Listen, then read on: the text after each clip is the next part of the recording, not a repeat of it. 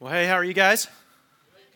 Good. Good. There we go. I like it when I get that kind of reception from one person, Michael, my XP. Okay.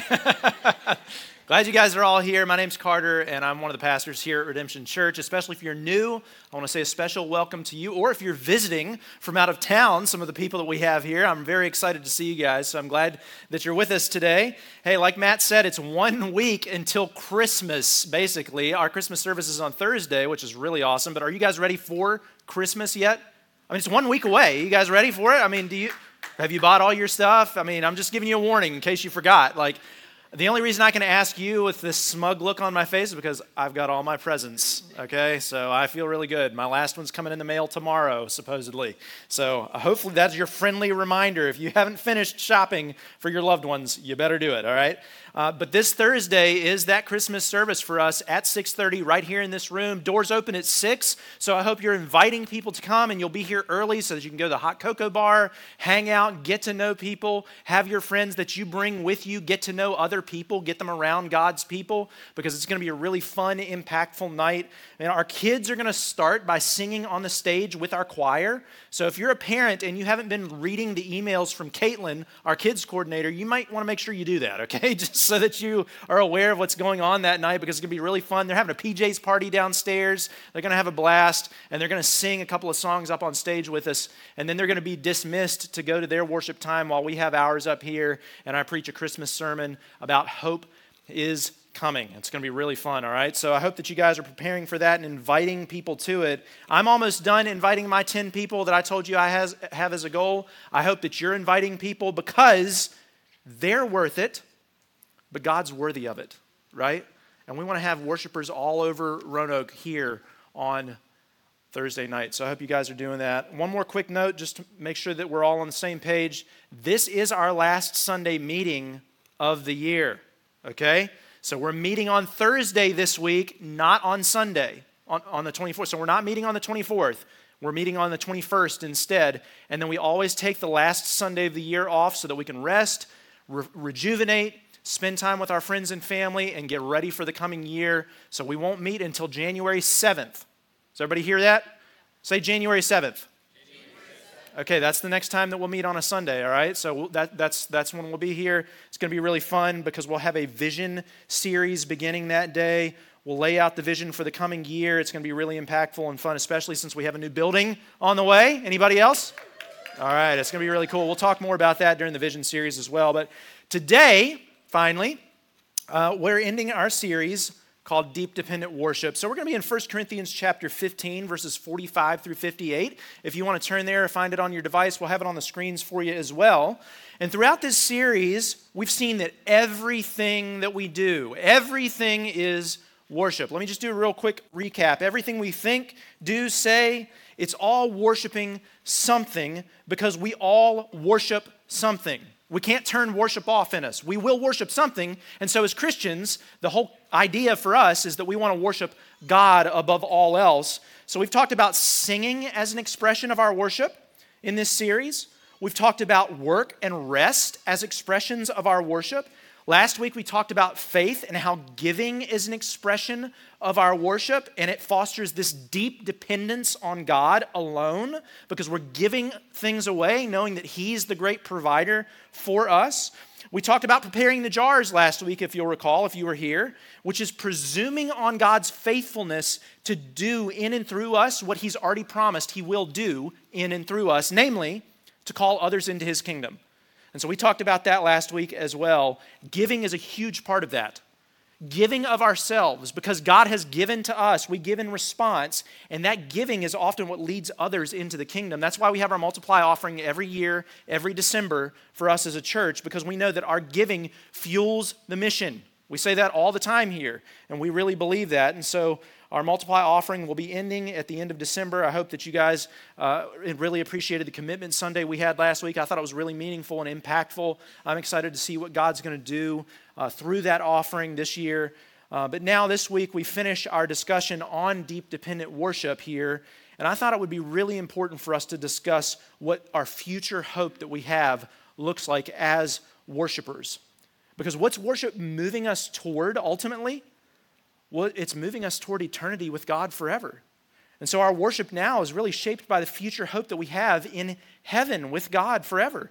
So if you're taking notes, you want to write this down. Here's our main point for today. Our worship now is shaped by our hope for the future. So we, we, you know, we're going to be having this eternal perspective as we get into 2024, and we're going to start thinking about what that looks like for us as Christians. And I thought it would be really helpful to end our series now and start thinking about it like this. Our worship now is moving us toward worship for eternity.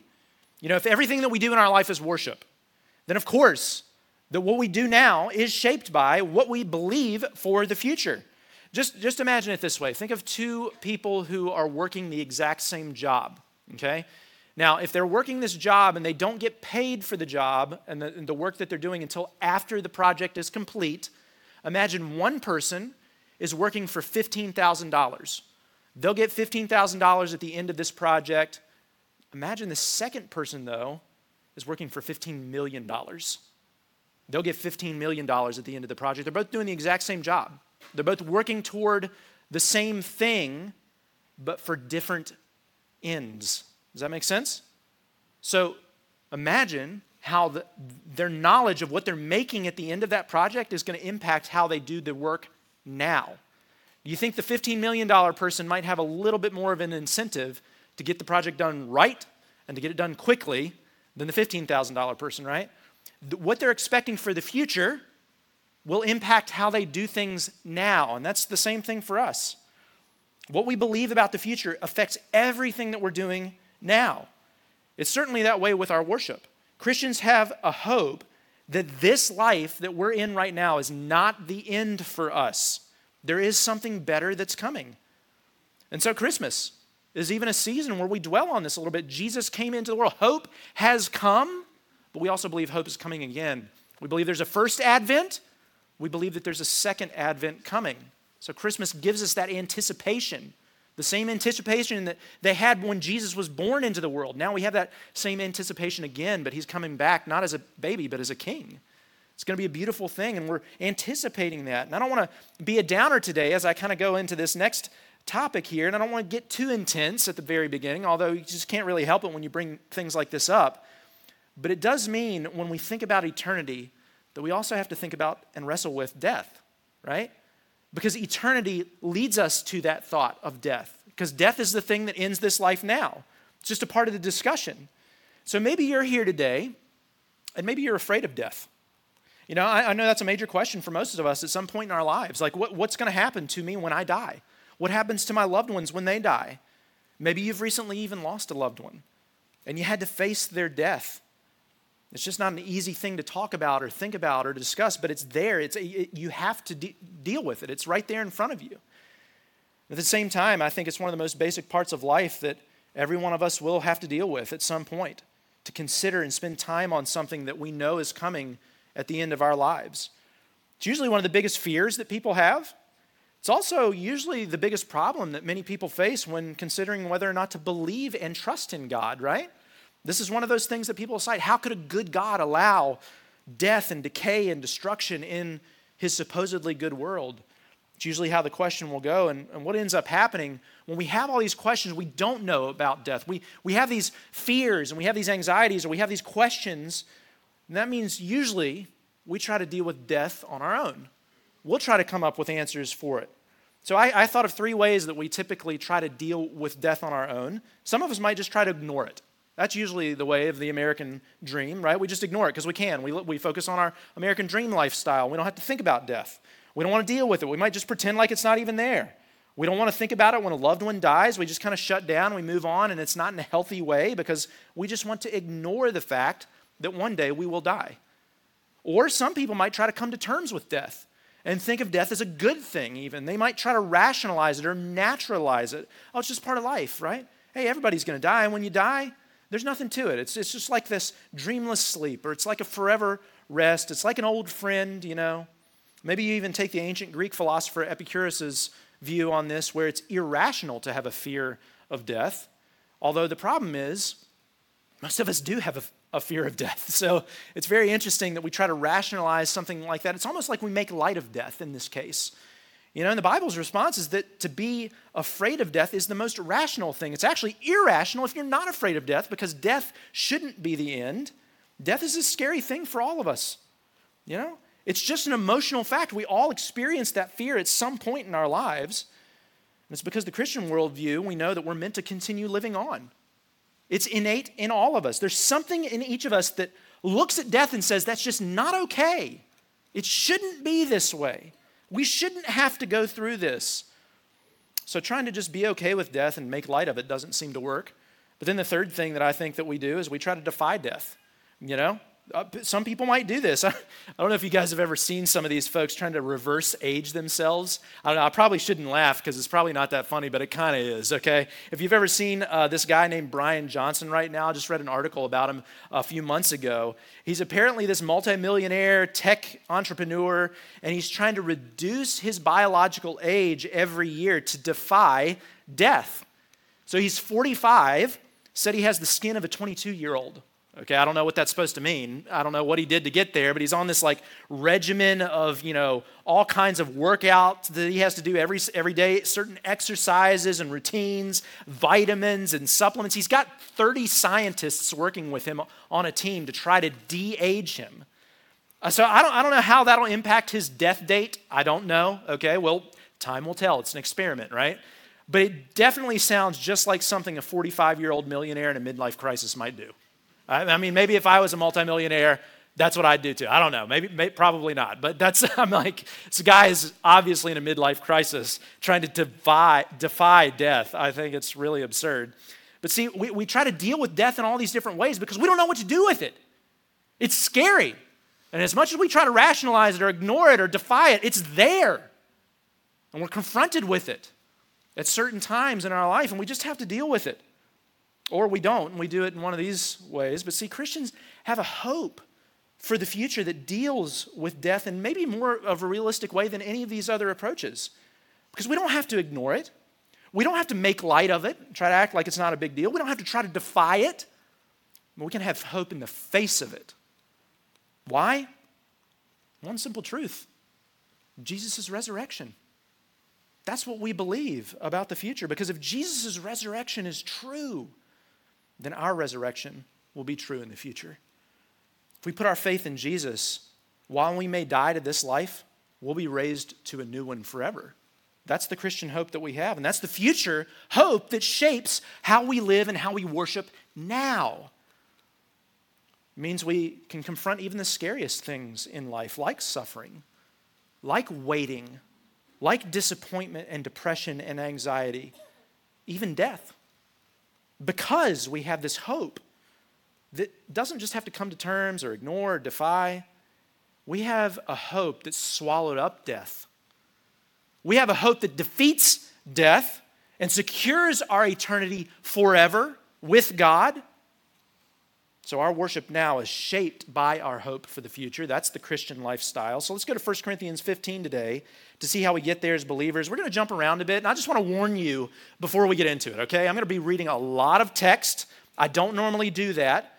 Uh, we're going to be jumping around through 1 Corinthians 15. We're going to start in verse 45 just as a launch point.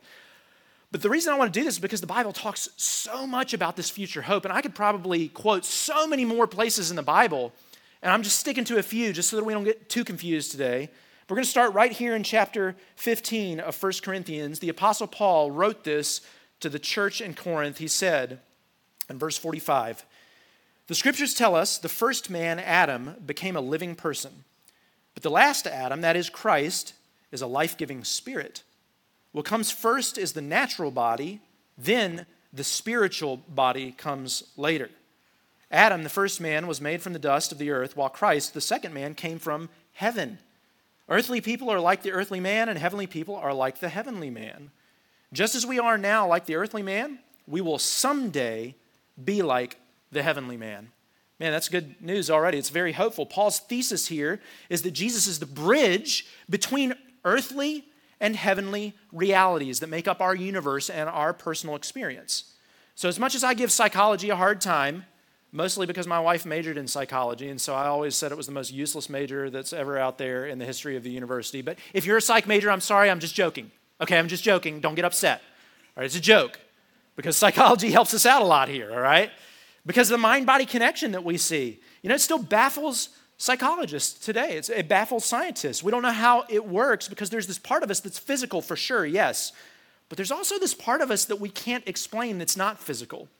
And you know, just firing neurons and synapses don't, don't really get at what that actually means for us because our thoughts and our emotions and our feelings and our, our will, all of these things are this metaphysical part of us. Some call it the mind, some call it the spirit or the soul.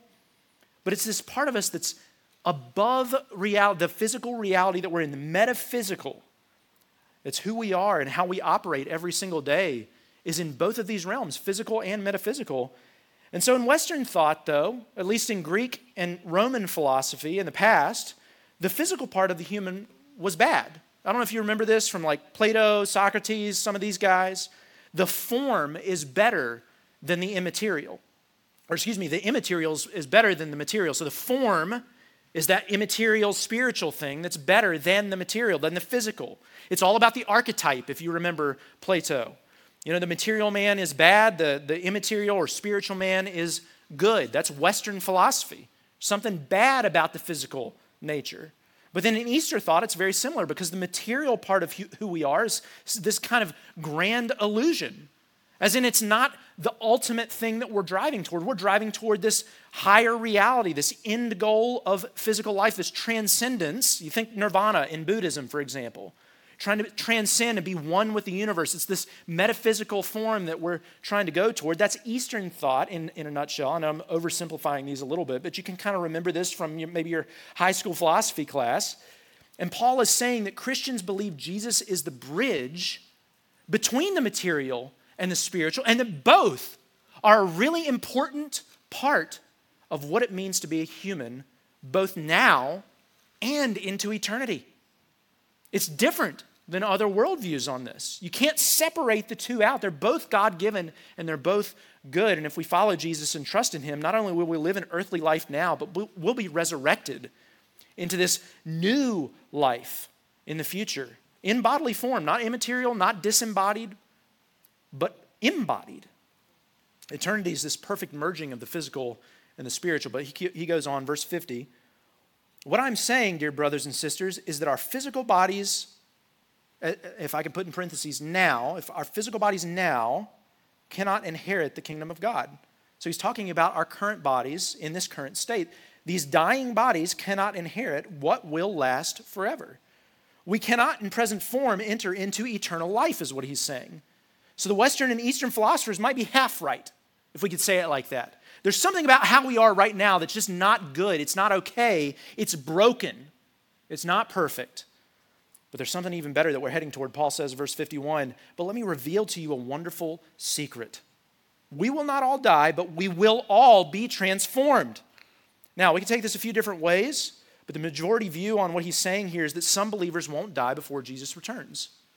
So, Jesus will come back one day, and there will be people on this earth.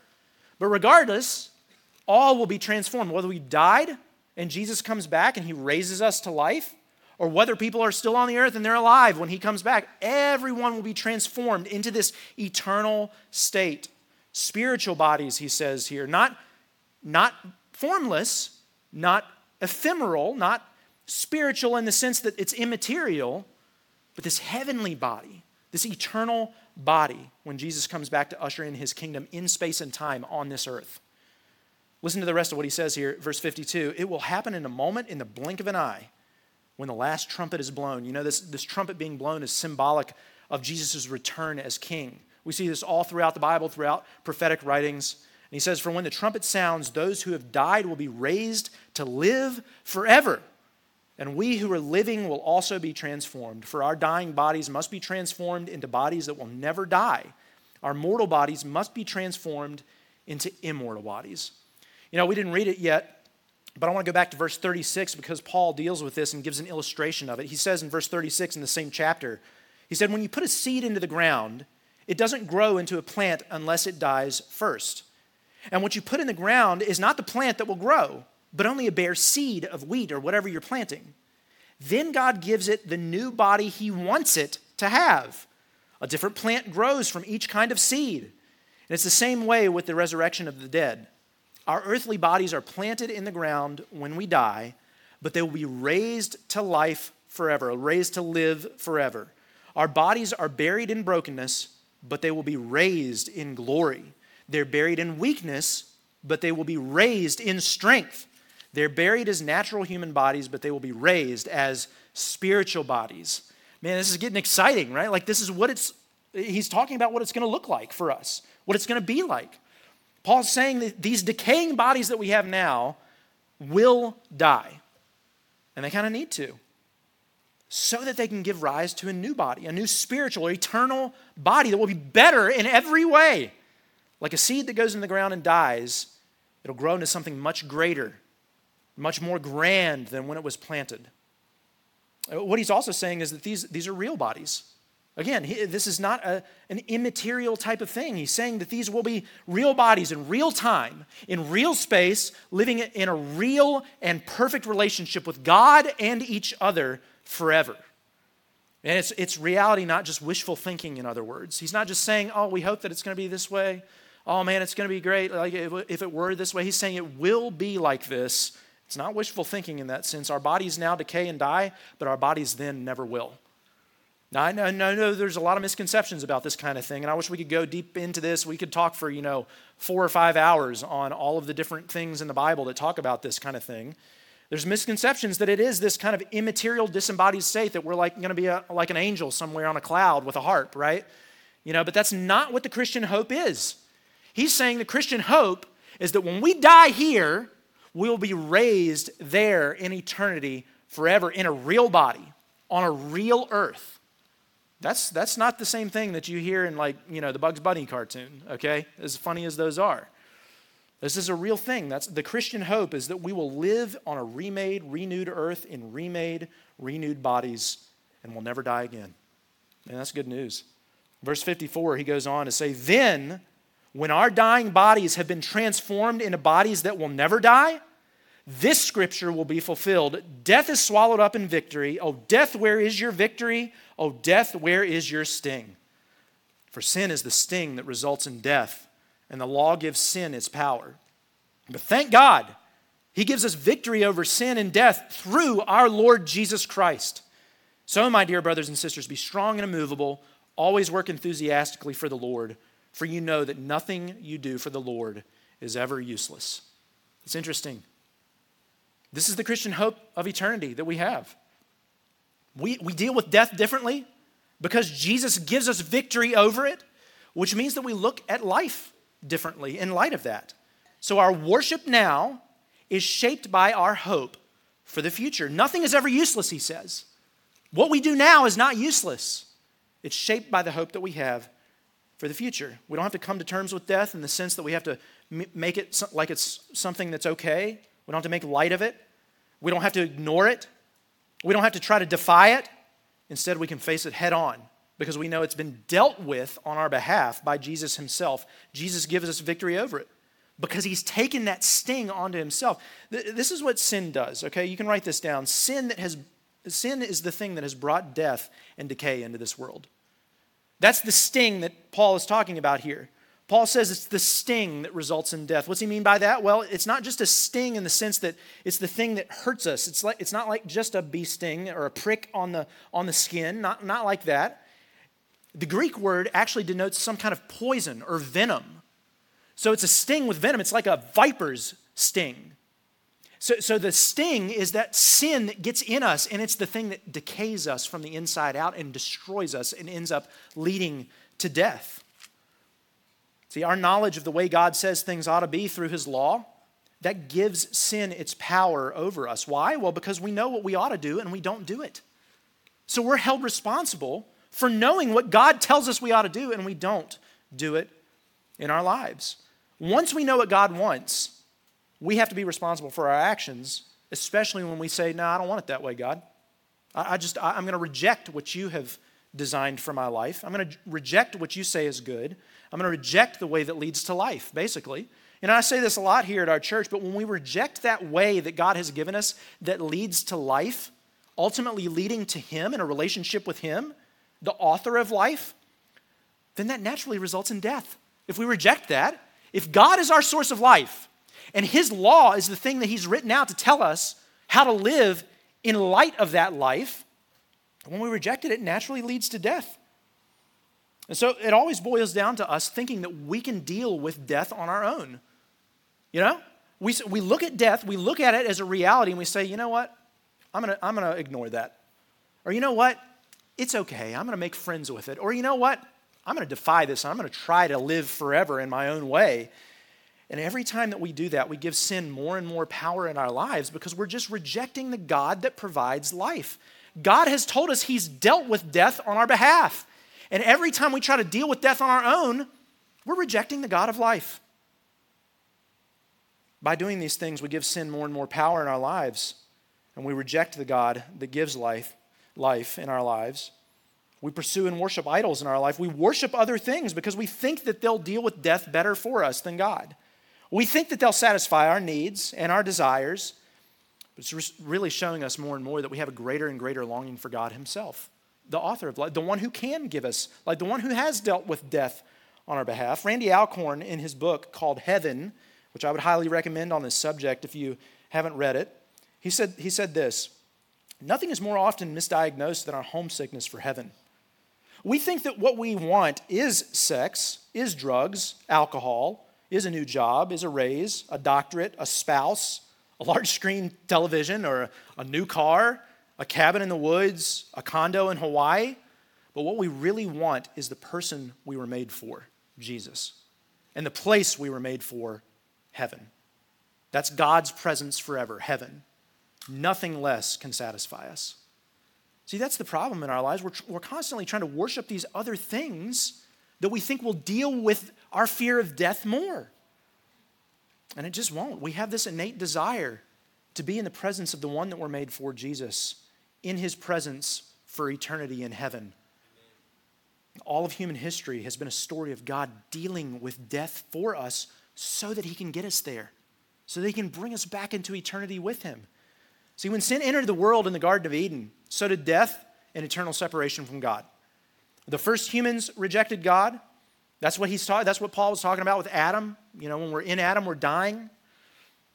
The first humans rejected God, and now so do we, because we are in Adam. We are of that kind of lineage of sin and separation. We constantly rebel and reject God. And that caused the curse that we experience over this creation that we're in. This is why nature is dangerous and it's always against us. It's why we might hate our neighbors or they hate us. It's why we see sickness and pain and death in the world today. But see, God started even at the very beginning, reversing that curse, working to undo the brokenness that we had caused.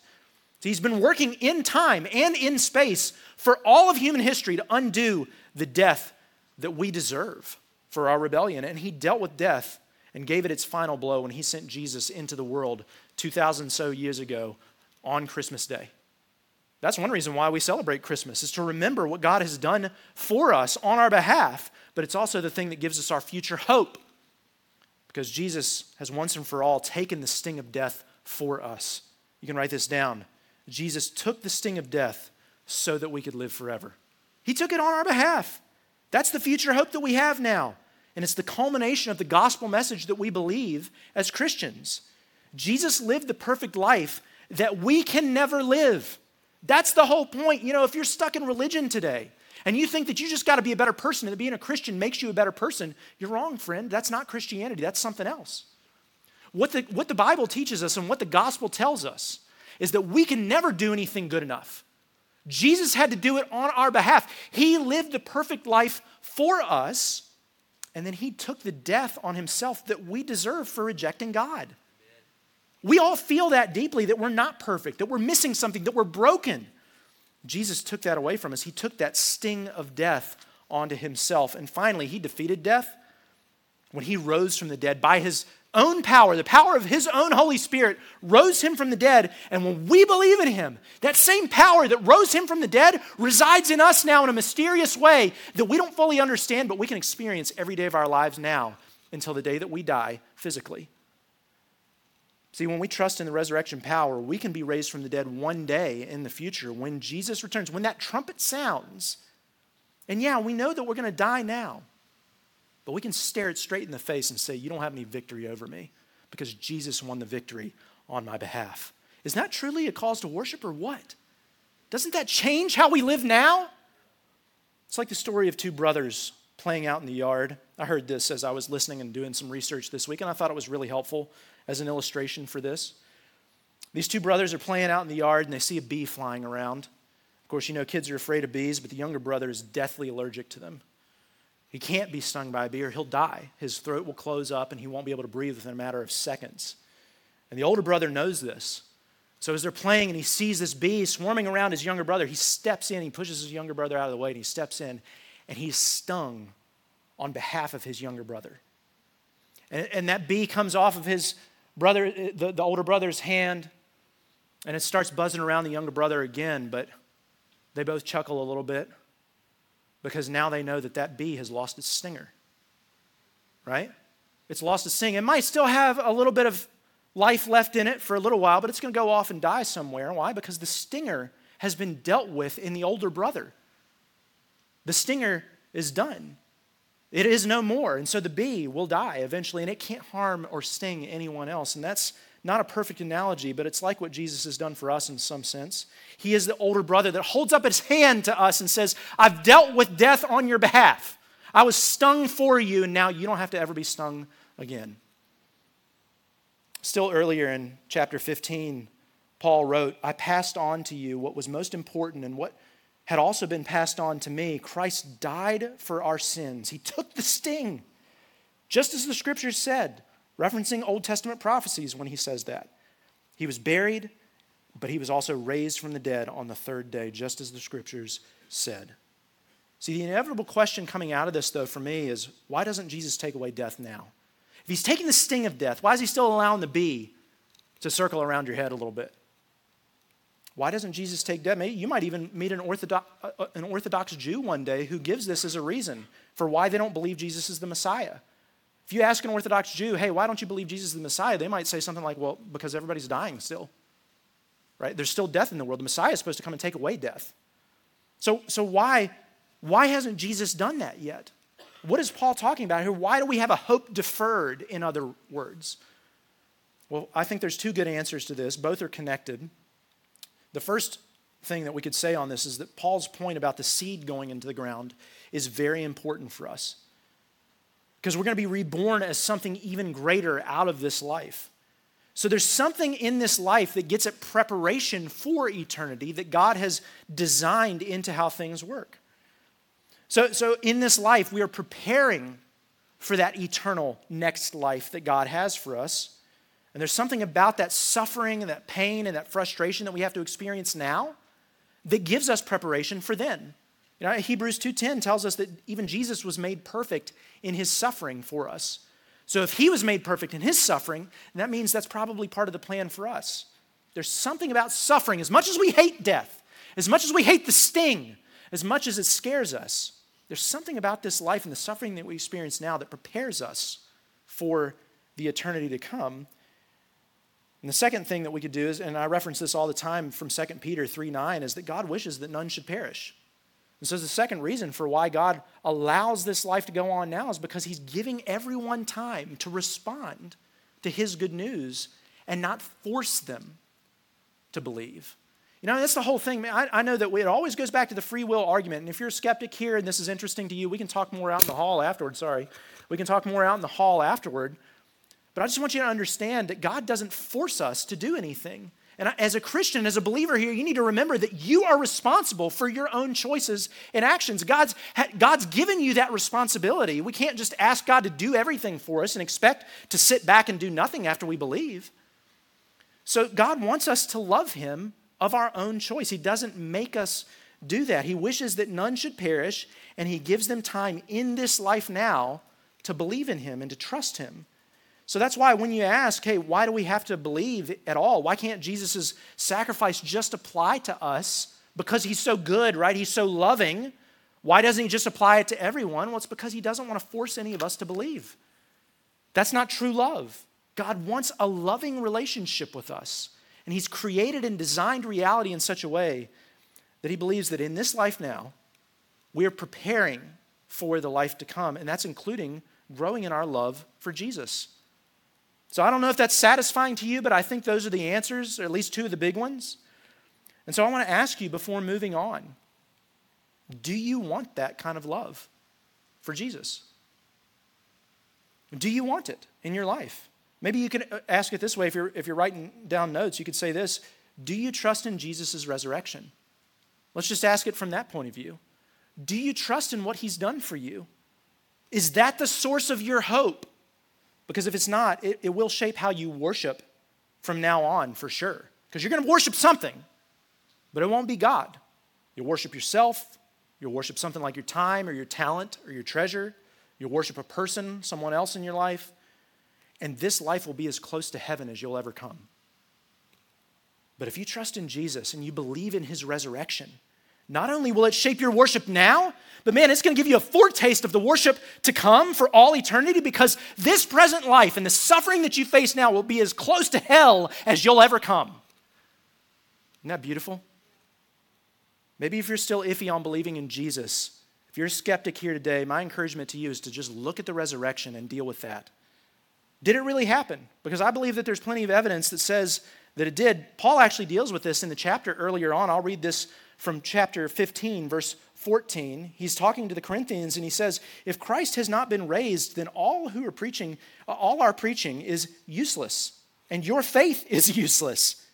And we apostles would all be lying about God, for we have said that God raised Christ from the grave. But that can't be true if there's no resurrection of the dead. And If there's no resurrection of the dead, then Christ has not been raised. And if Christ has not been raised, then your faith is useless and you are still guilty of your sins. In that case, all who have died believing in Christ are lost. And if our hope in Christ is only for this life, we're more to be pitied than anyone in the world. But in fact, Christ has been raised from the dead. He's the first of a great harvest of all who have died. And he talks about how 500 people saw Jesus. He talks about how they, the, the uh, apostles touched his side and his hands and saw him and experienced him. He says there's ample evidence for the resurrection. I agree. Maybe that's something you need to check out because he goes on to say, see, so you see, just as death came into the world through a man, now the resurrection from the dead has begun, has begun through another man. Just as everyone dies because we all belong to Adam, everyone who belongs to Christ will be given a new life. But there's an order to this resurrection. Christ has, was raised as the first of the harvest, then all who belong to Christ will be raised when he comes back. That's, that's, how, that's how it works. And he's telling people that he believes there's evidence for the resurrection. So we have a hope of eternal life because Jesus' resurrection is like a receipt of payment for us. We believe in the resurrection. It's vital, it's the, it's the most crucial part of our belief system because we believe that it gives us reassurance that God will save us on that last day. You think about what a receipt is. You go to Sam's Club and you have to show them your receipt when you walk out with all the things to make sure that you paid to make sure that whatever you have in your cart, you paid for, right? Well, the resurrection is that receipt for our eternity that Jesus paid for our sins so that we could live with God forever. It proves Jesus paid for our lives so that we can raise with him on the last day. And if you're still not sure that you can put your faith in him, man, I'd love to talk to you after the service more. I want to commend to you one resource. It's called Who Moved the Stone by Frank Morison. Who Moved the Stone by Frank Morison. It really helped me as I worked through this to try to objectively look at the evidence surrounding the last seven days of Jesus' life leading up to the resurrection. Can it be trusted? Is it trustworthy? I don't have time to go to a full defense today. I wish I did. I'm running out of time here. But what I want to focus on now is for believers in the room. Now, if you do believe in Jesus, and this is your hope that you say, then I want to finish out our time together helping you feel that. You know, sometimes we have application points that are action oriented, and I tell you, you need to go do something after this. We're going to have a time to respond like we do every week. But I think the application for us today as believers is to feel this eternal hope. I know that's sometimes not something that's easy to put our finger on, but I want you to feel what it looks like to, to have our worship now shaped by our hope for the future. Paul said in verse 58, My dear brothers and sisters, be strong and immovable Always work enthusiastically for the Lord, for you know that nothing you do for the Lord is ever useless. I want you to walk out of here feeling like your life is not useless. I want you to walk out of here feeling like what you're doing is immovable because you presume on the faith, faithfulness of God. I want you to walk out of here worshiping God because of what He's done and what He's taking us toward in eternity. Nothing we ever do in this life is useless because it's moving us to that future hope that we have. So, what will eternity be like for us? Well, I'm going to go over two things.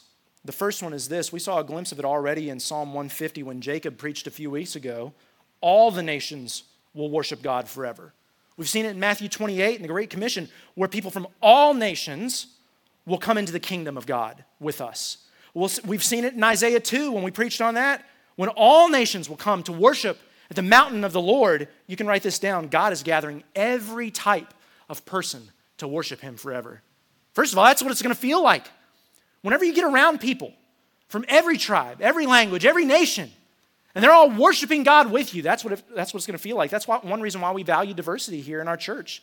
Not just ethnic diversity, but also age diversity, life stage diversity, income diversity, career diversity, occupation, all that kind of stuff. Diversity in every single way because Jesus has transformed, is transforming, and will completely transform everyone and anyone who humbles themselves under his lordship in this life now. Anyone. Doesn't matter where they come from. As a matter of fact, he says that he will pull people from every tribe and every nation and every language to worship him forever. So, people from every quadrant of Roanoke, northwest, southwest, northeast, southeast, people from every city across this nation, people from every state, people from every continent, except for Antarctica where nobody lives, right? All of those people worshiping God in renewed bodies on a renewed earth, no pain, no suffering. Listen, no death because it's been swallowed up. No more animosity between ethnicities. No more animosity between political parties. No more animosity between family members who are estranged. No more suffering. No more fear at the hands of God's creation and nature. I mean, think about how we fight with others now. That'll be gone. Think about how nature is constantly against us, trying to kill us every turn, right? No more. Think of the tragedies that we experience, even in our nation or maybe in your own personal life. Think of the irritations that you've experienced. Think of the sadness that we experience, all done away with. Because we will live then the way that Jesus lives now, completely transformed in a resurrected body in the real presence of God forever. C.S. Lewis, in his little known book, The Great Divorce, describes this heavenly existence in such a powerful way. Highly recommend you read that if you haven't read it. I know it sounds like it's about you know, marriage and divorce, but it's not, okay? It's about heaven and the reality of what we'll experience. Now, he could be completely off base as to what it'll actually be like, but what he's doing is like the symbolism of the Bible where it helps us feel what it's going to be like because he says that everything is going to be more real and more solid and more colorful and more beautiful than anything that we can experience right now and so he describes it as going further and further into the mountains, climbing higher and higher to be in God's presence, closer and closer and closer. And you can never reach the end, it just keeps on going. It's that idea of being further up and further in. Perfect harmony with God's design, with his decrees, with one another, with God himself. That's why when we read things in the Bible like apocalyptic literature from something like Revelation, all that symbolism helps us feel what it's going to be. It's not, it's not the real thing that it's describing, it's describing something real that we can't understand, but it's trying to get us to feel what it's going to be like. Where we go from our dead and decaying state now to something that's going to be eternal and never dying. So I want to take a few minutes to end our time here by reading Revelation chapters 4 and 5. And that's why I said uh, it's a little odd, okay? Uh, we don't do this very often. I, I, don't normally read this scripture like this, especially apocalyptic scripture, but we're going to do it today, okay? Because I want you to feel this. I want to give you a glimpse of what the Apostle John gives us in his heavenly vision. Because it's, you know, a lot going on here. I'm, I'm not going to put it up on the screen, it's a lot to read. So I'm not going to put it up here. You can follow along in your own version if you want to. I'm going to be reading from the NLT. But what, really, what I would rather encourage you to do, go look it up later. But I would encourage you right now to just listen to it. Listen to the language, listen to the hope. Feel what the Apostle John is writing about here. I think it's really important for us to just meditate on it and dwell it. And just before we get into it, um, this is a vision. So there's some weird symbolism here, okay? It's not the real thing, but it's describing the real thing in a symbolic way. And so one of the things that's symbolic is the 24 elders that are worshiping at God's throne. You'll see them come up, 24 elders. That, that's representative of the church. Uh, most scholars that, that you'll read on this will say that. And so if you, when we see 24 elders, think us.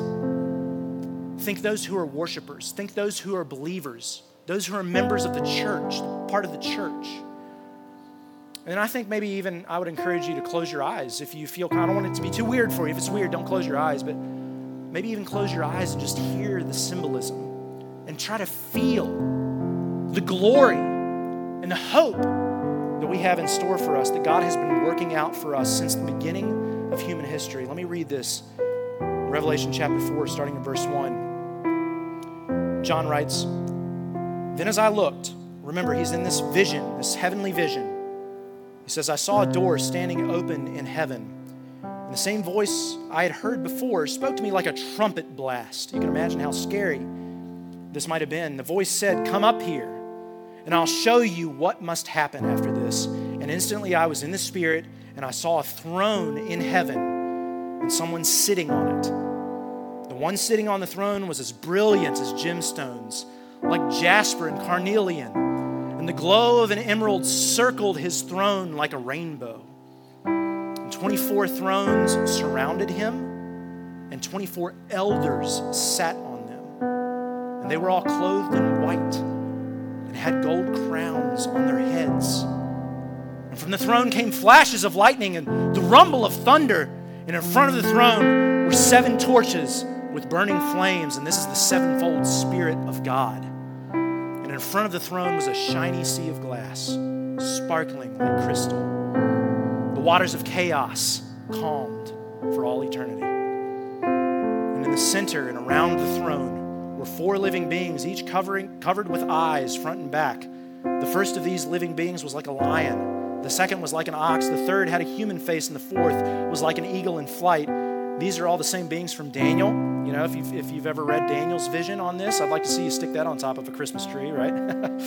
Pretty crazy looking. Each of these living beings had six wings, and their wings were covered all over with eyes, inside and out, day after day and night after night. They kept on saying, Holy, holy, holy is the Lord God, the Almighty, the one who always was, who is, and who is to come. Whenever the living beings gave glory and honor and thanks to the one sitting on the throne, the one who lives forever and ever, the Ancient of Days, some translations will say, the 24 elders fall down and worship the one sitting on the throne, the one who lives forever and ever. And they lay their crowns before the throne and they say, You are worthy, O Lord our God, to receive glory and honor and power. For you created all things, and they exist because you created what you pleased. And then I saw a scroll. This is John talking. I saw a scroll in the right hand of the one who is sitting on the throne. And there was writing on the inside and the outside of the scroll, and it was sealed with seven seals. And I saw a strong angel who shouted with a loud voice, Who is worthy to break the seals on this scroll and open it? But no one in heaven or on earth or under the earth was able to open the scroll and read it then I began to weep bitterly because no one was found worthy to open the scroll and read it. But one of the 24 elders said to me, Stop weeping. Look, the lion of the tribe of Judah, the heir to David's throne, has won the victory. He is worthy to open the scroll and its seven seals. And then I saw a lamb that looked as if it had been slaughtered, but it was now standing between the throne and the four living beings and among the 24 elders, he had seven horns and seven eyes, which represent the sevenfold Spirit of God that is sent out into every part of the earth.